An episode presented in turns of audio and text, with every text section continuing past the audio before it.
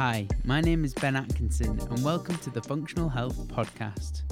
I interview some of the leading voices in nutrition and lifestyle medicine, and I will share with you their stories, their expertise, and their advice, shedding light on the industry from each of their perspectives to help improve your health from today. This week, I'm delighted to share with you my conversation with Dr. Saul Konviser. Saul is a leading dentist with an interest in sports and functional dentistry, and today we talk about ways to improve and maintain your oral health to help improve your overall health. So, without further ado, Saul, welcome to the show. Thank you very much, Ben. Thanks for having me. You're so very welcome. I'm actually really excited to have you on. So, just to set the scene, you got into dentistry but what got you into this kind of element of functional dentistry? Well, I think um, you know, just by way of a background, quickly, I think it's probably relevant. Yeah. Um, I um, before I did dentistry, I took a, a, bit of a journey to get here, and um, I did a bachelor's in physiology, and uh, then went on to do a master's in, in health policy or international health policy, and um, following that, spent some time working with uh, an HIV/AIDS NGO in South Africa so, and then ultimately into um, healthcare communications, followed finally by by dentistry. Um, and I mean, my dad's an orthodontist, so one would think, why didn't I go straight into it? But I think I needed to to find my own journey um, and work it out for myself, which has I think, given me probably a, a greater appreciation as to why I went into the profession and, and what I want to achieve from the profession and obviously why how I, I choose to to help my patients.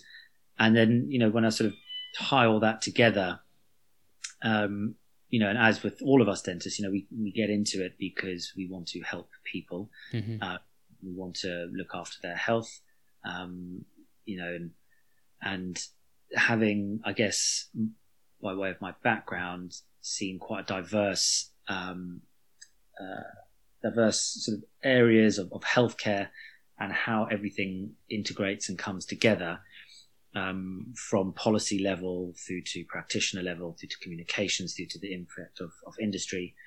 Um, you know, I, I start to sort of look at my approach to dentistry of more, you know, trying to integrate everything more and see how one thing has an impact on another and and taking a more sort of holistic approach, I guess. And um, you know, it's not just the mouth, it's not just teeth that we're looking at. We're looking at an entire person, an entire patient, and and it, um, you know, things there's knock-on effects, and um, we we can't disregard that. And I think as the years go by, the the, the evidence base grows, linking um, oral diseases and oral health with um, general and systemic health, and that ultimately sort of got me more interested in, in sort of the functional health uh, medicine approach. Um, you know, it's still new to me in that respect, um, sort of functional medicine, as it were.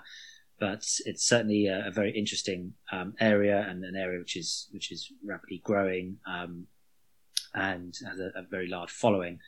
And yeah, that's that's my sort of background, as it were, and sort of how I got to this point, and in terms of how I see my patients, it's it's very important that um, you know, from a communication point of view, uh, I always try to to emphasize that you know it's not just they may come in with a toothache, for example, or they may come in whatever the issue is, but we need to to look at the bigger picture and um, you know it's one one thing addressing tooth decay, but actually we need to say, well, how did you end up with the tooth decay in the first place? Okay, is it a diet thing and then you know whatever it may be and and um, looking how it, integrates with their general um, approach to their health and, and lifestyle Yes, absolutely. And that is something I got really interested in um, a few years back when I came across the work of Weston A. Price.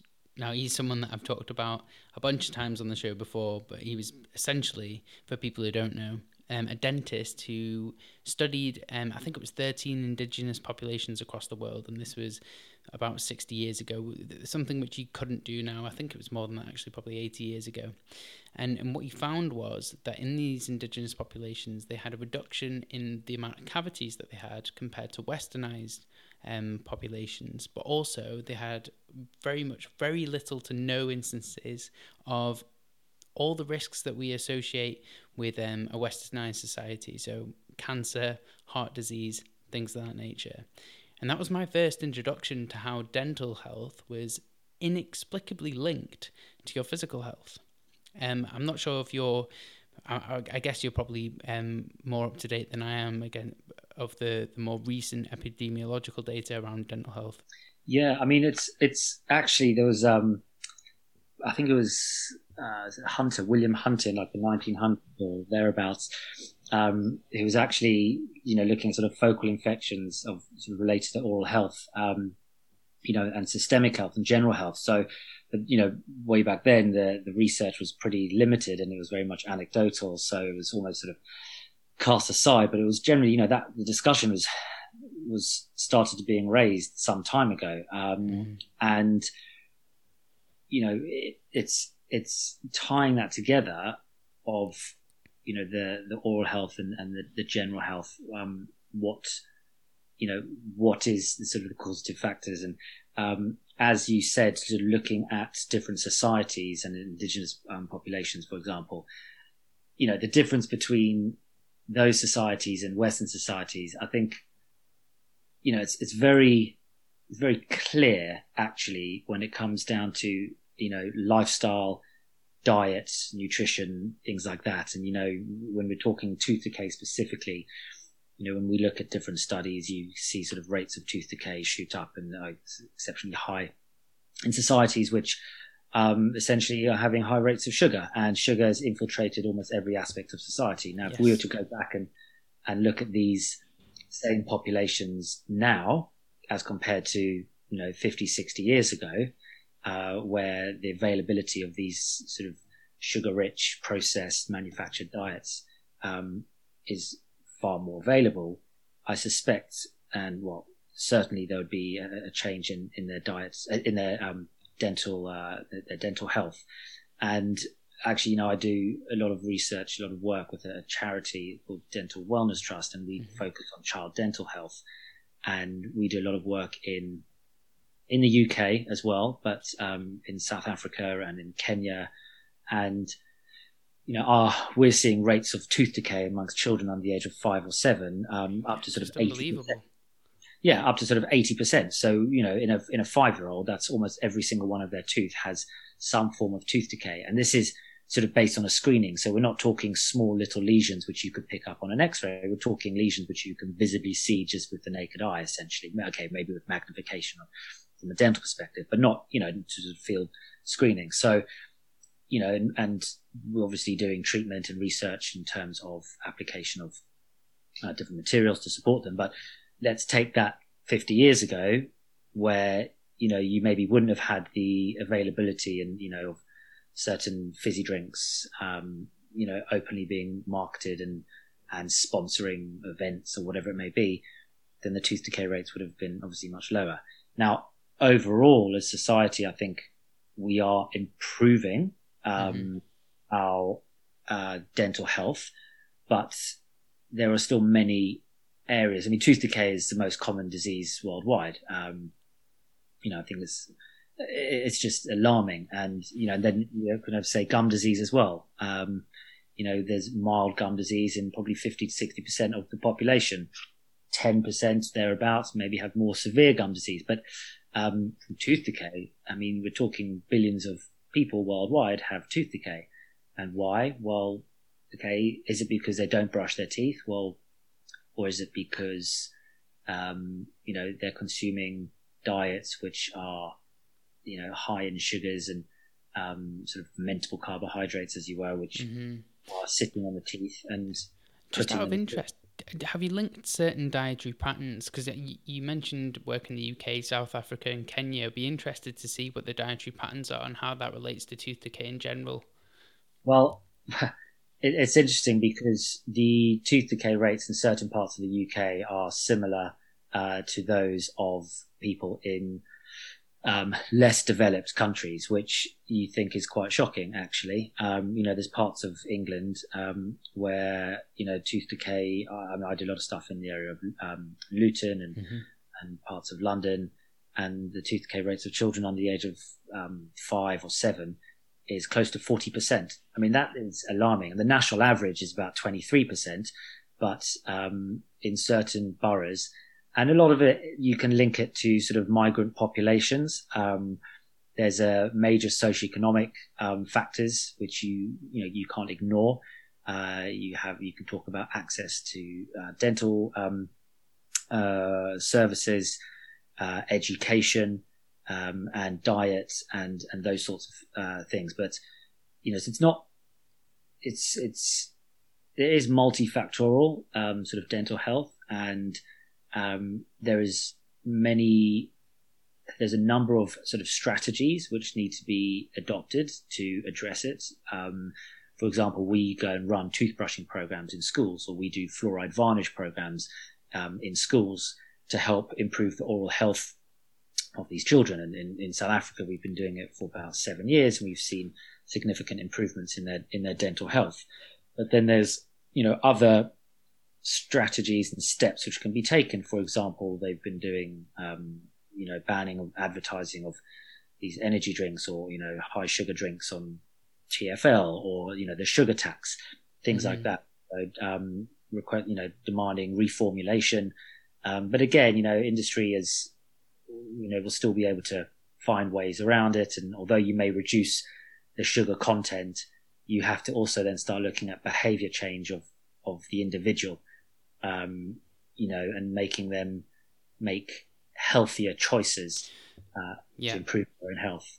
Absolutely, and I, I think it's one of those things of balance. Like always, I try not to demonize certain foods because I think that there is room for almost every single type of food if if you just have it occasionally. So a fizzy drink every once in a while, you know, every week even. I mean, I wouldn't necessarily recommend that, but I don't think it's going to have a detrimental impact on dental health if that's the only um, kind of sugar that you're intaking.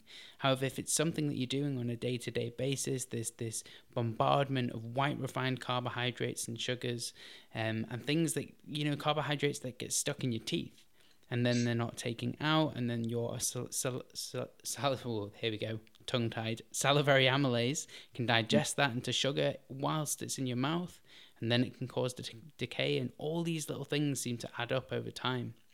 And it seems like diet seems to be the, the, the, core problem here with a lot of, um, or the core underlying problem.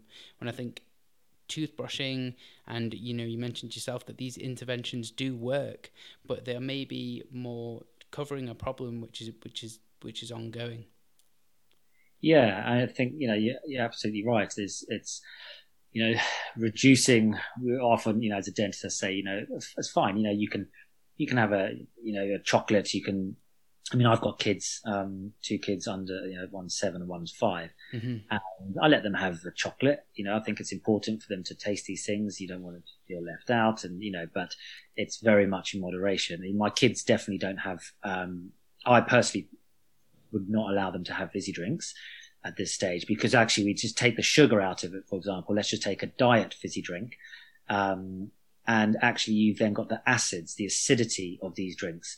Uh, and that's also unbelievably damaging to teeth, particularly baby teeth. You've got, you know, hot lemon water. It's like putting warm acid on your tooth. And mm-hmm. over time, you know, I know people sort of, a lot of people advocate for these things as detoxes, but from a, from a dental perspective, um, there is clear evidence to show that sort of, you know, constant exposure to these acids on the tooth, uh, especially warm acids, um, can begin to, um, weaken the enamel, will make them more susceptible to fractures. Suddenly you get fractures, you've got roughened surfaces there.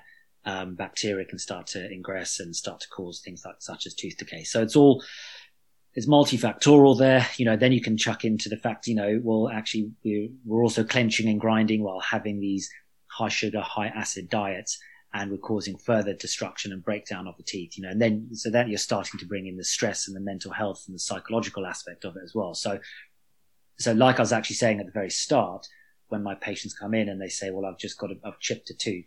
We say, well, I've got a, a tooth decay. So, well, how have you got the tooth decay? So you know, as you take your history, you realize, well, hold on a second. You've got your tooth decay because you're eating a lot of sugar, but actually you also, um, having a lot of acidity in your diet, you're also clenching and grinding. As a result, you're breaking your teeth. There's more um, opportunity for stuff to bacteria to and, and sugars to be sitting on the teeth and and actually now we need to start looking at um, your stress management um, to help you manage and prevent um, the grinding and, and sort of the, the para function or habits um, you know, we'd call it so it's all you know by doing a proper history you realize it's not just about the tooth it's not just about the dental health it's taking into consideration the entire patient and mm-hmm. that's to come back to your very question, your question at the very start, my interest in the functional medicine and functional dentistry aspect of it was, is that in a way quite a nice example because it links it, you know, something so, so, so serious as, as, mental health, which obviously is going to be a huge fallout of the, um, this COVID crisis. Um, can, I can see it, I see it in patients from a dental perspective and it's very, very important to include you know, to, to take that wider approach and wider view of the patient, um, rather just focusing on just teeth. We need to look at sort of how everything integrates. Yes, no, I completely agree. Just to touch on a point that you mentioned, and I wasn't really sure how it was linked. How does a high acid diet cause things like dental, uh, sorry, jaw clenching? So the diet's not causing the clenching. The diet is the and the acidity. So let's call it acidity, which is coming from um, ex- stringent sources such as, um, you know, uh, frequently snacking of, um, say, citrus fruits, mm-hmm. um, and or having these hot lemon or hot um, fruit teas, which are high in acidity, um, or diet drinks or fizzy drinks, actually, of any form. Um, you know, a lot of them have sort of malic acid, citric acid, these things to sort of offset all the sweeteners. So that's sitting on the teeth. And a lot of people, you know, many people have, like you said, you know, a can of whatever it may be once a week. Not really a problem. But lots of people do, you know, sit there and they graze throughout the day or they sip on their drinks throughout the day. Um, in their office, for example. Um, you know, we all have our go-to, whatever it may be. Um, so now you've got a nice acidity sitting on the enamel and it begins to soften the enamel and can weaken it and the prisms of the enamel. Then on top of that, let's say, for example, you are particularly stressed or you have a habit of clenching and grinding. Um, you're sitting at your desk, you're focusing on your computer, whatever it may be, and you've now got this nice softened enamel, and then you're sitting and you're grinding your teeth. Mm-hmm. You you can see from a from a from a, a structural point of view, you're grinding away the soft surface of tooth structure, and over time, you know, it doesn't happen overnight. It takes it takes a long time to do, and we obviously have different um, different uh, measurements and, and, things which we take of patients and um, to to assess and monitor these things. But that's how um, we see it clinically. And there's different patterns. Um, you know, for example, some people brush their teeth exceptionally hard, and they cause abrasive um, cavities. So they physically scrub the tooth structure away and scrub the gum away. Other people clench and grind and they sort of just flatten. Imagine taking a pumice stone and just grinding it on your tooth and you flatten it away. And other people have, say, just on its own an acid exposure. Um, and that also causes a different pattern. Then on top of that, and this is again, which I find very interesting and I often, well, we, we do pick up in patients is patients who suffer from um, uh, gastric reflux, mm-hmm. for example and we look in the patient's mouth and, and you can see that there is clear patterns of acid uh, reflux and it hits sort of the, the, certain surfaces of the teeth. And we know that this, you know, chronic gastric reflux has associated associations with things such as Barrett's esophagus, which of course is a potentially precancerous condition. So, you know, it's, it's important.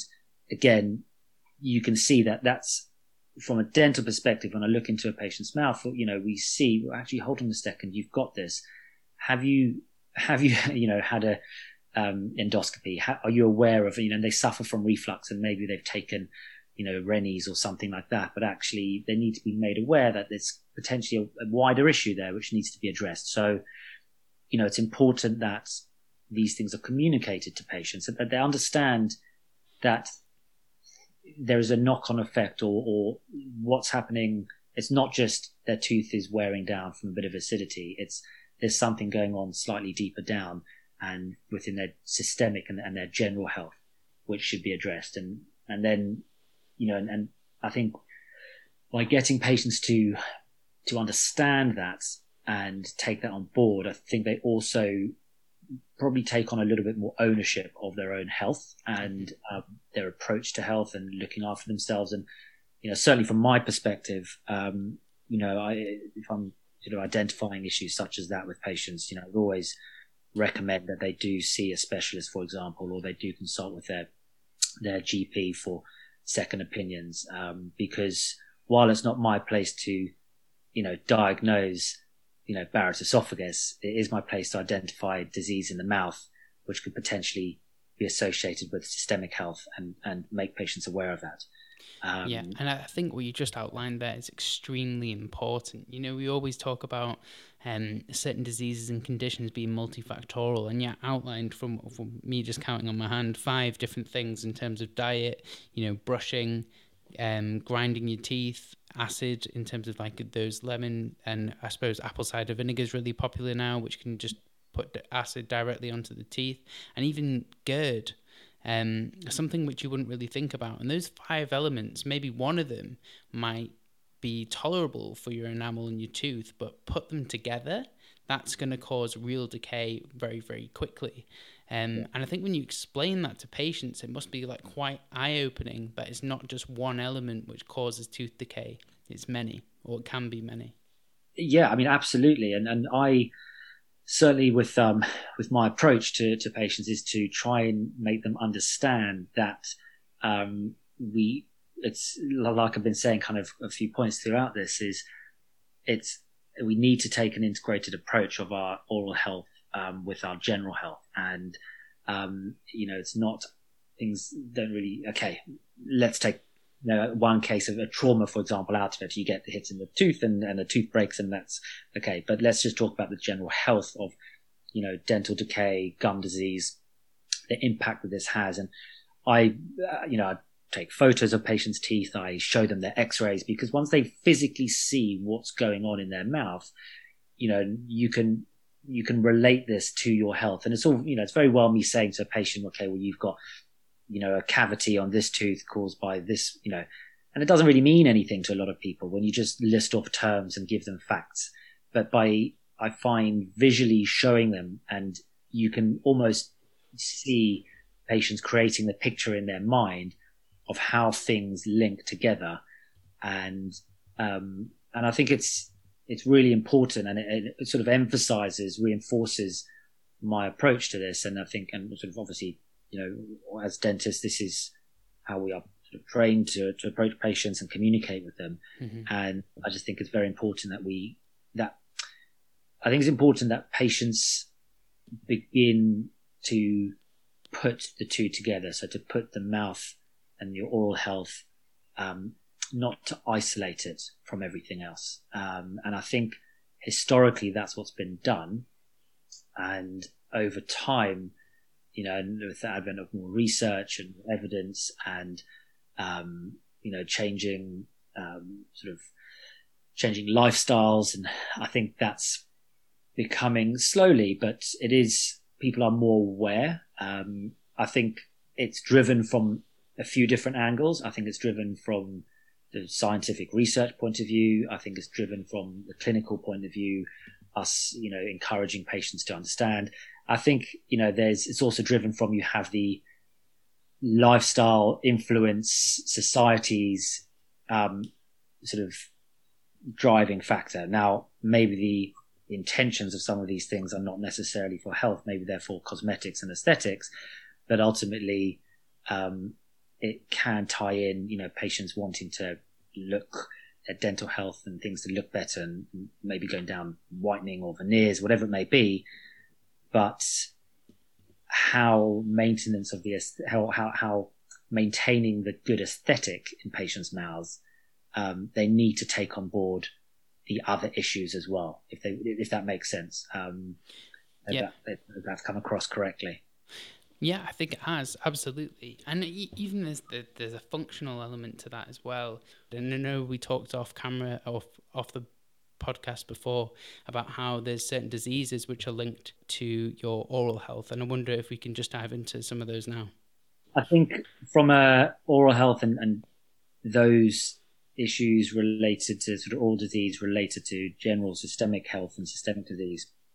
Um, it's a very such an interesting area, and it's it's something which I certainly um, discuss at length with a lot of patients. Now, I think with with a lot of this, we need to, you know, we need to take a, you know, is it association or is it causation? Really, I think mm-hmm. from, from the start we need to be looking at that. Um, you know, there's obviously many confounders in in all of the research, and and you know, are patients more susceptible um, to certain things before we've even started looking at, at, the research. But there certainly are strong associations with um, uh, a few issues, such as uh, periodontal disease and um, cardiovascular disease and uh, diabetes, so type 2 diabetes, but, uh, but in particular.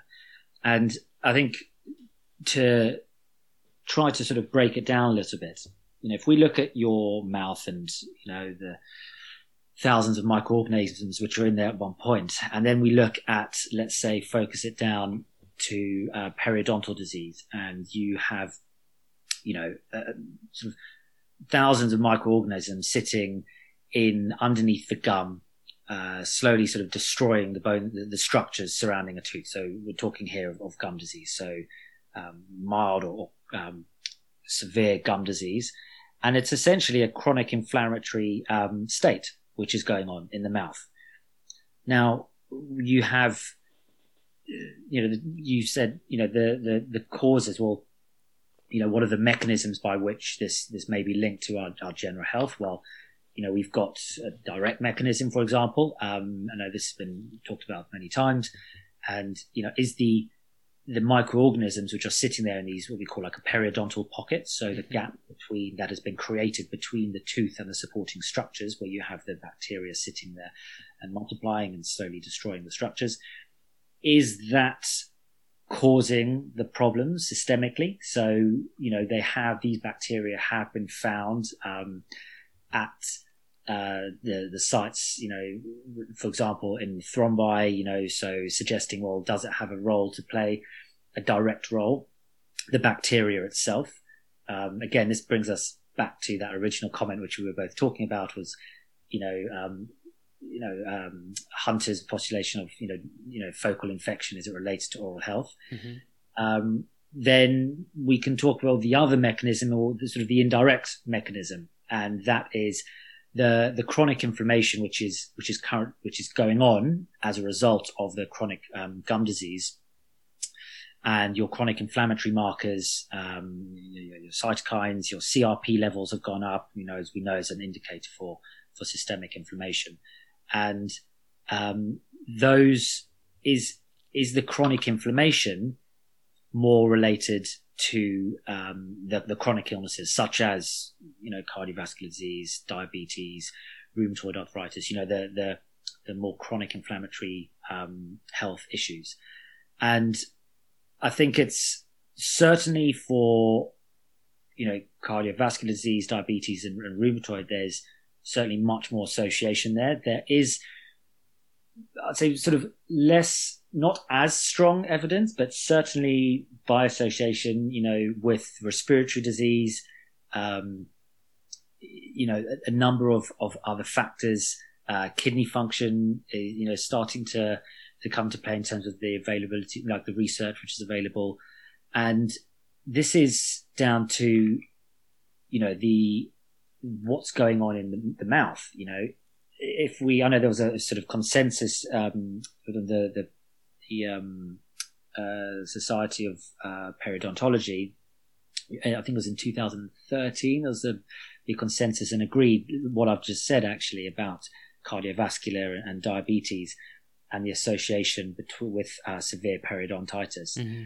Um, and actually, when we're looking at, um, you know, the the management of patients with um, severe periodontitis. So they've gone under periodontal therapy, for example. And when we've gone back and we've and looked at, say, their glycemic index, um, it's it's improved after um, treatment. And when we look at their CRP levels, um, you know, they've reduced as a result of periodontal therapy. So, what what does that entail exactly? If you're reducing CRP, because that's a systemic inflammatory marker. If we are treating, let's say, a patient comes in and they've got severe periodontal disease with chronic inflammation in their mouth, um, with you know huge you know deep pockets and the bacterial load is exceptionally high, and and this is sort of if you want to look at it, almost sort of micro um, bacteremia is continuously being exposed, continually happening but also chronic inflammatory markers circulating around the body. So if we're able to to treat the um, and manage the the gum health and reduce the bacterial load and reduce the chronic inflammation within the mouth, it's suggestive that this is associated with your um, general um, uh, inflammation and, and systemic inflammation. So, you know, does that have an impact on your general health, and, and that's what we're saying, and that's that's what a, the the research is, like we said, associated with particularly cardiovascular and, and diabetes, and it's it's it's so important to get patients to understand that you know there it does appear that there is a link, okay, and by ignoring it, um, by just isolating the mouth and not tying it together with the rest of the body, um, it's potentially putting patients at greater risk. And now, like I said at the very start, you know, there are, you know, patients likely to have been at risk beforehand and there's a number of confounders and things like that. And, mm. um, you know, are they smokers as well? And, you know, all those sorts of issues. So, you know, they, more likely to, to be susceptible to these things anyway. But nevertheless, I think we need to acknowledge um, that it's it's incredibly important to to put our oral health as part of our general health when we are approaching um, and looking at patients. Yeah, I mean, it's absolutely fascinating. I guess one of the questions, because I, this is a topic which I'm not really familiar with, is that is the kind of the outcome in the mouth, this buildup of bacteria in the mouth, a problem which is um, is related or I guess which came first, the chicken or the egg, right? Is the problem in the mouth related to what's happening internally inside the body and then it's manifested in the mouth, which you can actually see and test for? Or is it the opposite way around, that something's happened in the mouth, this buildup of bacteria, this periodontal disease, which is causing an internal and systemic problem? Do you have any idea on that one? Yeah, I mean, it's it's it's difficult. And, you know, as as the years go by and we get more and more research to you know provide a causative link, then you know, it'd be, you know, you wouldn't want to absolutely, you know, say for sure at this point, but it's, there's certainly by association a, a, a good indication that what is going on in the mouth does have, seem to be having an impact on our systemic health. And finally, actually, recently, just before, um, not long before we sort of went into lockdown, uh, she had a patient recently, and she had been um, she'd had a number of, of health of health issues, and in her in her 80s and hadn't seen her for a little while and she came in saying she'd been feeling unwell and her dentist her doctor couldn't find um, the source of infection but her inflammatory markers were up. Certainly there was um, she was unwell for some reason and we looked in her mouth and her mouth really was not in a great state and there was um, a couple of broken teeth and there was a dental abscess and there was some gum disease and we treated that and um, you know she went over a matter of months she had been back to the, to the gp and and things had improved now i'm not saying that that is a direct i resolved the issues for her as a result of dental but it, it, it suggested that her mouth was really in quite a poor state um, was this you know, having an impact. But having said that, like I said, she had a number of other health ailments as well. So it's, it's certainly interesting and it's certainly important for patients to, you know, not just say, well, okay, I'm, I've got gum disease and just, you know, my, my gums are bleeding. Let's just quickly go and get them cleaned and I'll be fine. And then I'll come back and see my dentist a year later. But actually we need to need patients to say, well, you know, it's not just a quick fix. We need to, you need to take ownership of your, your health. Um, you know, be it gum disease, be it just a chronic dental abscess as a result of patients just putting off having treatment. You've got an infection sitting underneath the tooth and often patients come in they just want to have antibiotics just to calm things down. But it's not it's not eliminating the infection it's not eliminating the source of the infection. You just have this chronic inflammation and chronic infection sitting there in the mouth and you get sort of you know bacterial metastases as it were if you want to look at it from that perspective. It's sitting in the mouth and is this bacteria are going to float off the rest of the body and and the, the inflammatory marker is going to you know be a sign that there's there's further issues um, to come. And it's it's really crucial that patients um, you know don't try and I guess sort of look for a quick fix and think things will be resolved straight away and it's not going to have an impact um, you know and, and the rest of their bodies and, and health is going to be fine um, it's really important that they you know do take a more integrated approach Yeah, and holistic. understanding. Yeah and a holistic approach yeah and a holistic understanding of how things fit together. And you know like i said we often get patients who want to come in do something quickly fix it and move on and then we see them five years later. But actually and they come back five years later and, and things have fallen apart again Yeah. because the fundamental problems haven't been addressed you know, Exactly, exactly. And we always talk about in functional medicine, like getting to the root cause of the problem. Um, and just because, like, okay, we, we fix something, everything's okay right now, but if you don't correct that underlying issue, whether it be poor diet, teeth grinding, heavy brushing, acid, GERD, whatever it is, um, those issues are going to come back. Um, and I think that's that's hugely important. You've outlined them extremely well there. And I think what you've also well, what seems to be reaffirmed in my mind is that there's an interconnectivity between what's going on in your systemic system in terms of health and what's going on in in your mouth.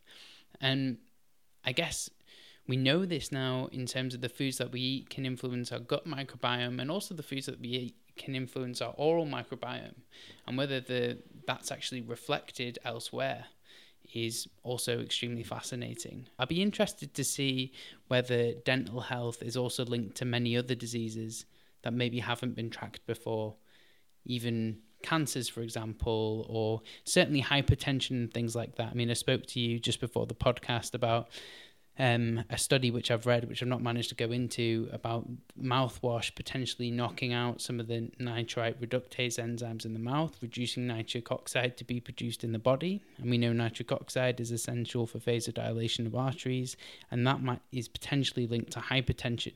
However, there's not really been an interventional trial to prove that, but I think that's hugely interesting as well. Um, I know we spoke just before the podcast about how potentially your mental health can have a, a detrimental impact on your oral health. What did you mean by that? Well, I think I think there's a, a few ways to to look at it. I think firstly we should look at um, you know from a cognitive function point of view. Um, there was actually an interesting study um, done and it's looking at sort of the cognitive function and, and how that is impacting um, uh, sort of periodontal status and in patients with um, Alzheimer's, in fact. And as sort of cognitive function decreases or as um, age increases, their you know rate of periodontal disease appears to be worsening. And is that because they are you know these patients or individuals are, are unable to process you know and, and physically brush um, their teeth from a dexterity point of view, but also from a memory point of view. Um, I mean, I do see I see patients who, um, you know, do struggle to maintain these daily routines and need uh, further support, and as a result, um, there's number of, you end up with a number of issues with their oral health, and we know that particularly in care homes and care facilities, this is a major it's a major issue. There's a large focus in care homes from the CQC with regards to oral health because, you know, you can imagine that these individuals are physically unable to maintain um, their dental health and, you know, be it just dentures, for example, or their actual own teeth. They can all harbor bacteria, um, but also the actual know how to do it themselves.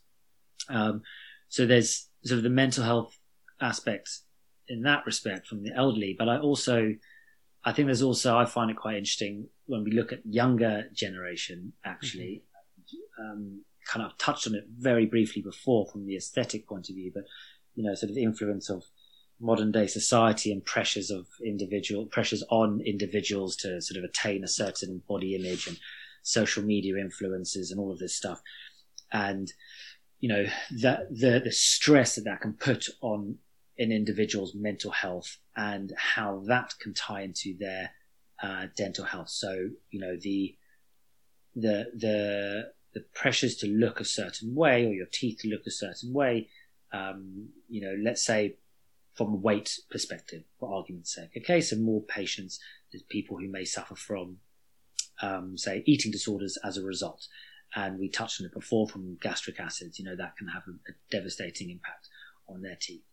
Um, let's talk about the, the, the, the pressures to, for the teeth to look a certain way. So people want to, um, you know, constantly obsessed with their, you know, looking white or having veneers and you going down the issues there of sort of body dysmorphia issues. So there's the mental health issues there. And these are all things from my perspective, which, you know, it's important that I, you know, we discuss these issues with patients because it has a direct impact on their dental health. You know, a patient constantly wanting to do, you know, never happy with the appearance of their teeth and constantly wanting to do things can actually be very, very destructive.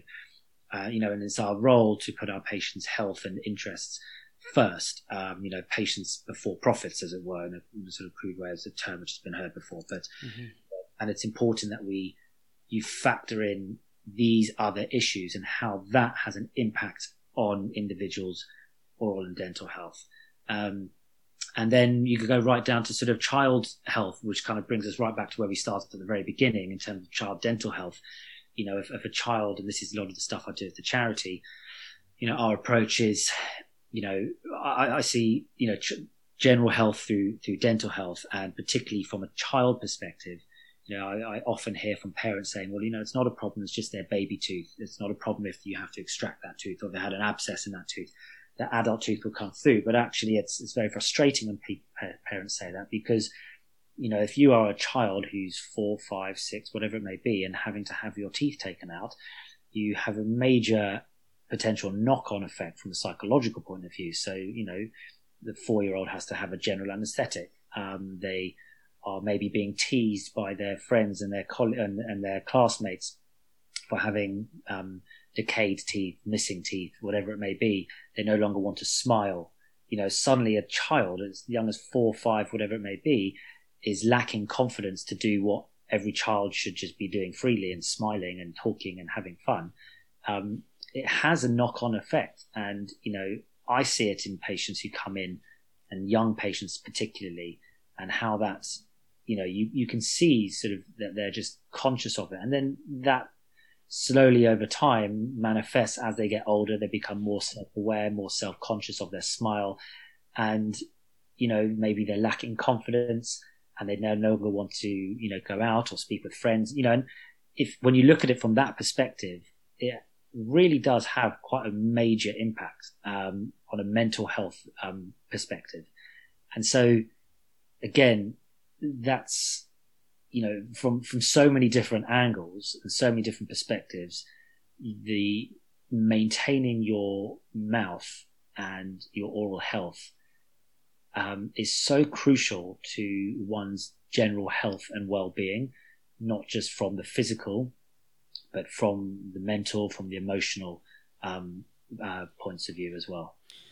Yeah, absolutely. And what you just said there about like the child not wanting to smile, for example, is something which I've never really thought about before. But you're right, kids can be cruel sometimes, and they can just say something which maybe will might be taken the wrong the wrong way by the child, and therefore they don't want to smile. And we know that smiling, even when you don't feel happy, can increase those kinds of feel good hormones in your body to actually make you feel happy overall. Mm-hmm. But when you don't want to smile and you're reducing your kind of interaction that way, I imagine that's damaging on a level which maybe we can't really comprehend or measure yet. Um, so that's hugely interesting, and I completely agree with you there. Yeah, yeah, it is. It's it's, it's almost um, it's that's I guess sort of why I have, I have, a sort of very big interest in the sort of the public health side as as you can obviously imagine, you know, and also with kids myself, I guess, you know, I yeah. look at it, probably have a, a very sort of personal approach to that in that respect. Um, and that's why I think, you know, there's, it's not just, um, you know, we all have a, a, role to play. And I think, you know, doing things such as this with yourself, you know, podcasts and, you know, helping sort of to educate people on different, different topics and, and then, you know, in sort of classrooms and, um, from a, you know, industry level, from a policy level, I think all of these things can ultimately have a positive impact and and make changes for the benefit of people's general health and well-being. Um, mm-hmm. But it's difficult, you know. It's a long journey, and there's lots of steps, and you know all of those all of those things, and you need buy-in from from everybody, and and you know it, it's possible to do, but um, you know, with, you know all, all the cliches, um, as it were, you know, steps, you know, baby steps, but um, you know, I, I definitely think if we if we sort of put our patients' health um, as, as sort of priorities and as, a priority and put it first, um, I definitely think we will, we should start to get more of that integrated healthcare approach. You know, doctors and dentists and nutritionists and, and all, you know, whoever it may be and physios and everybody talking to each other and realizing that it's not, you know, we should, we're not, we shouldn't be so siloed. Um, we should communicate more as a, as a profession um, because ultimately, you know, it's, it's for the benefit of our patients. Preach. I couldn't agree with you more there. That's something I bash on about all the time is that the integration of health professionals, you know, is so so important to the benefit of patient care, um, and you've just you, you've reaffirmed that and put it so, articulated that so beautifully there. Um, something which I wanted to ask you about, or actually everyone's probably wondering. So, what can people do to optimize their oral health? And then we all go to the dentist. They say you need to brush, etc. But like, how many times do you need to brush? For how long for? With what kind of toothpaste? And should we floss every day? Should we not? Should we always use mouthwash? Can you give us just some quick tips in terms of something which some people might find boring and samey, but I'm still interested in what you have to say with this one? Sure. So from a practical point of view, so always brush your teeth twice a day and try to be doing that for two minutes using a fluoride based toothpaste. And you should always spit, don't rinse because we would like the fluoride to stay on the teeth and keep the, ni- the teeth nice and healthy. And the same applies for children. Um, the fluoride content for children's toothpaste differs, and so does the toothpaste which you put on their paste. But we, in a practical point of view, you know, if your child has two teeth, you're going to brush their teeth for 10 seconds. So I generally say three to five seconds per tooth. Um, for children, I generally say make sure you are brushing your, their teeth um, every morning after breakfast before they leave the house for school. Obviously, during COVID, that's not practical, but after breakfast and last thing at night before bed. Um, so they're not having sugars sitting on their teeth as they go to school because there's sugars in all sorts of food and cereal, and they're not having sugars before bed.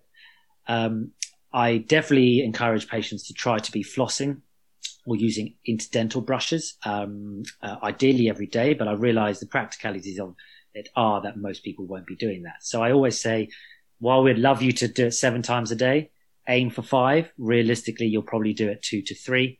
And then from there, you know, from there, we'll gradually, you know, it's very difficult to create new routine. And I think if you make it an achievable target, it's it's much easier for patients. It's more realistic. There's no point giving patients unrealistic expectations because they just they'll just give up straight away. So you know, I say one to two, maybe three times a week if you can. Then you'll begin to realize the benefits of it. Um, or I sometimes say to patients, "Do you know what? We've done a clean. Here are the issues. Really go for it every single day, and um, you know, using floss to clean in between the teeth where brush can't get it." Using the, those, you know, little interdental brushes to clean at the gum line. And after about a week, you'll realize, oh God, this feels really nice. And you'll want to continue. So, you know, people's brains work differently and they're motivated by different things and it's playing into the psyche of individuals and what works best for them. Um, and yeah, diet from a diet perspective, uh, certainly, you know, like you said at the very start, you know, people, you know, it's okay to have these things, you know, in moderation. We're not, but I think reducing certainly reducing the frequency at which our mouths and our teeth are exposed to things such as sugars and acidity. Um, you know, rather than snacking it constantly throughout the day, you know, keep it to your meal times, um, and your in between meals should be something which is um, sugar free. Um, you know, swapping a sugar for a xylitol, for example. Um, of course, there's also the smoking issue, which obviously uh, I'm an anti-smoker. I'm also an anti-vapor. I think um, I find it very worrying that vaping is so um, publicly marketed, even in things such as pharmacies. I know it's been very effective in helping people reduce how much smoking they're doing, but at the same time, people tend to be smoking, um, tend to be vaping more frequently than they would be having a cigarette. So cumulatively, you actually um, have your contact time is much higher than if you were having two to three cigarettes a day. People are it's more socially acceptable to sit there on a vape in a, you know, wherever it may be constantly. And don't forget, there's still nicotine in there. You still got um, essentially heat being exposed to the soft tissues, which can cause uh, cellular change and potential long-term um, problems, of which, of course, the research is very limited in terms of um, that at the moment. And finally, just from a practical tip, making sure you are going to your dentist regularly. Don't leave it till last minute problems. Um, prevention is always better than cure. Um, and, um, you know, that is, uh, hopefully will, will help patients put them in, in their mouths in good stead for the future. Brilliant. And something which I actually found really useful was, and I think it was introduced to me by Tim Ferriss, who I watch and read his blogs occasionally. He, he was like, because he hates flossing. I think he said to floss, he set himself out to floss two teeth every single night. So it's only two teeth. But the fact is, when you've started flossing, you're more likely to finish your entire mouth. But you set yourself a goal goal of two teeth. So if you just manage two teeth, then you've you've completed your task. But I promise you, and I started this, I floss nearly every day now, um, or every day. Um, primarily just because I know if I if I really don't feel like it, I only need to floss two teeth. Um, yeah. And that has been a really helpful tip for me, which sounds daft, but in terms of longevity of me doing something, it's probably been the most successful intervention I've had. To be honest, I don't think it's daft. I actually think it's it's quite clever because it's it's a good it's it's sort of psychology there, isn't it? Really, um, you know, you give a easy, attain, achievable task and objective for people to to sort of strive for, and you know, you think, oh, great, well, I've done two. Let me try another two, and let me add another two, and then solely the motivation behind it is patients feel rewarded because they've managed to get through smaller tasks, and ultimately, you know, it's you know towards the, the bigger goal of ultimately flossing the entire mouth, and and um, you know, I think every we're all different. We all have different, you know, motivations and different ways and things that we respond to from a psychological point of view. And um, what works for you doesn't work for somebody else, and, and etc. And I think, um, you know, I think just being realistic. There's no point, like I said, there's no point a patient coming in and me saying to them, right, you have to floss seven days a week. It's not going to happen. Um, so yeah, listen, if it works for you to start with two teeth a day and then build up from there, then I would, you know, happily um, happily support that. Yeah, and when you said from a psychological element, I know Dr. Rangan Chatterjee bought um, his book out. I think it's Feel Better in Five, or I might be screwing up the title. Either way, I'll link to it in the show notes for listeners. Um, but essentially, his, his idea was like it's just five minutes a day, or five minute habits every single day, and you'll gradually build up to, to better your health. And what he's found is that in terms of clinically when he says you know just exercise five minutes a day which is something very very doable people tend to do more because they've set out to do five minutes but as once they've done five minutes they actually want to do that little bit extra. So that yeah. psychological element really i think interplays with multiple different facets of, of your lifestyle or aspects of your lifestyle i should say. Yeah definitely. And i think um, you know just from, from like an exercise point of view you know that's um, you know especially to let's talk about now, even just sort of during lockdown. Obviously, you want to you want to do all this exercise while we while we can, um, if we've got the time to do it anyway.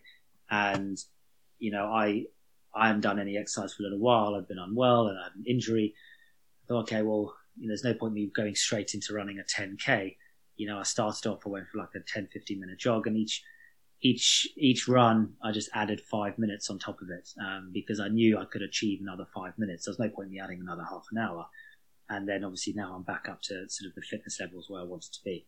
Um, so so yeah, it's it's setting ourselves achievable tasks. Um, you know, and, and, just to actually come back to that, you know, for example, you know, when we're talking about diet. It's all very well patients coming into me and they've got mouths full of decay because they're consuming these diets. It's, you know, it's, it's all very well me saying, right, well, don't have this drink or don't have this anymore. But we need to make it realistic. We need to find them an alternative. You need to plan out a diet diary with them. It's, it's all very well just giving someone an order, but if you don't have something for them to switch to, you know, so that's why people have got onto vapes because it's the alternative to smoking. Um, you know, and, and it's, it's easier for them to maybe cut down that way. Um, to say, well, don't have cans of Coke anymore. Or maybe we can say to patients, okay, move on to a sparkling water, for example. Um, and then you'll, you know, if you want that sort of fizzy hit, you know, we, a lot of people when they have their fizzy drinks, they like that hit of like the, the sensation. So, um, it's, the psychology is so interesting and so important, um, to helping people make lifestyle changes. And, um, it's absolutely not to be disregarded. And I think that's sort of ultimately sort of underlines everything which we've been discussing today. You know, getting patients to to understand and to take on board, you know, and, and make those changes in their life, which will ultimately impact their rest of their health. Yeah, absolutely. And I'm just gonna, um, I know we're coming up on time, so I'm just gonna quickly go into the last three questions I ask everyone on the show. Um, with the first one being, what is the most impactful change that you have made in your life and why? Um, well, I've done, well, as I said at the start, I've done quite a few different things. Um, impactful in different ways. One is uh, actually finally embarking on a profession in dentistry. Um, has made a major change to my life from just a, you know, job satisfaction point of view. Um, I'm extremely happy with with what I do and where I am in that respect professionally. Um, and um, I think sort of doing from a, personal perspective, just trying to do more exercise and keeping healthy in that respect, uh, just to generally feel, yeah, feel better, um, more energy, um, yeah, and from that side of things, definitely. Perfect. And then, secondly, how can healthcare become more integrated with the kind of interventions, I guess, around functional dentistry that you've outlined today? Well, I think, like I was saying, I sort of said towards not towards the end was, yeah, I think just taking stop all of us being so siloed and much better communication and integration between um, the different um, healthcare professions and um, you know I think that will ultimately you know a more collaborative approach will ultimately help bring um, you know shed light you know find further evidence to to support um, our, our patients and, and and look after their their health. Brilliant. And then the last but not least, can you please provide the listeners with three tips and like I say this all the time, but I know you've provided many already, especially with the practical elements, but three tips to help improve their health and well being from today. I think stress management um, is crucial. I think that has a major impact on pretty much every aspect of our lives. Um, I think, yes, absolutely stress management. I think diet, um, again, as we've discussed at length today, also has a huge impact on our on our health and well-being.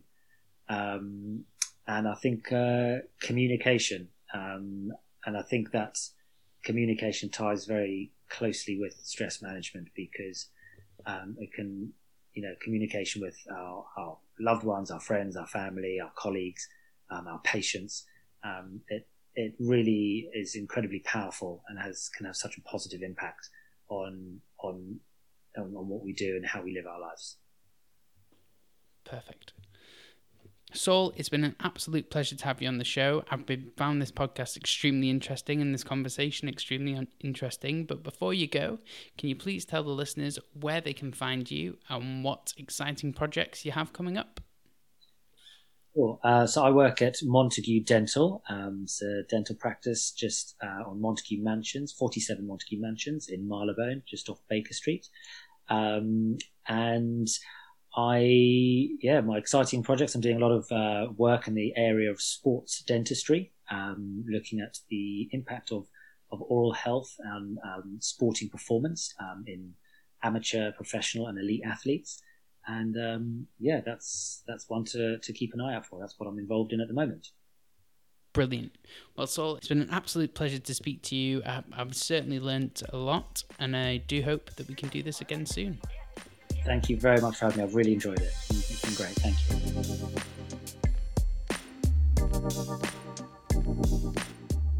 Thank you for listening to the Functional Health Podcast. You can find links to everything that we talked about today in the show notes. If you have a second, please consider leaving a five star rating on iTunes. It really does make a huge difference and helps get this valuable information out and reach more people. Don't forget to subscribe so you can stay up to date and know whenever I release a new episode. You can connect with us on Instagram, Facebook, or our website, and all questions are welcome. As always, thanks to Josh Aurelia for the editing and Alan Harper for his support.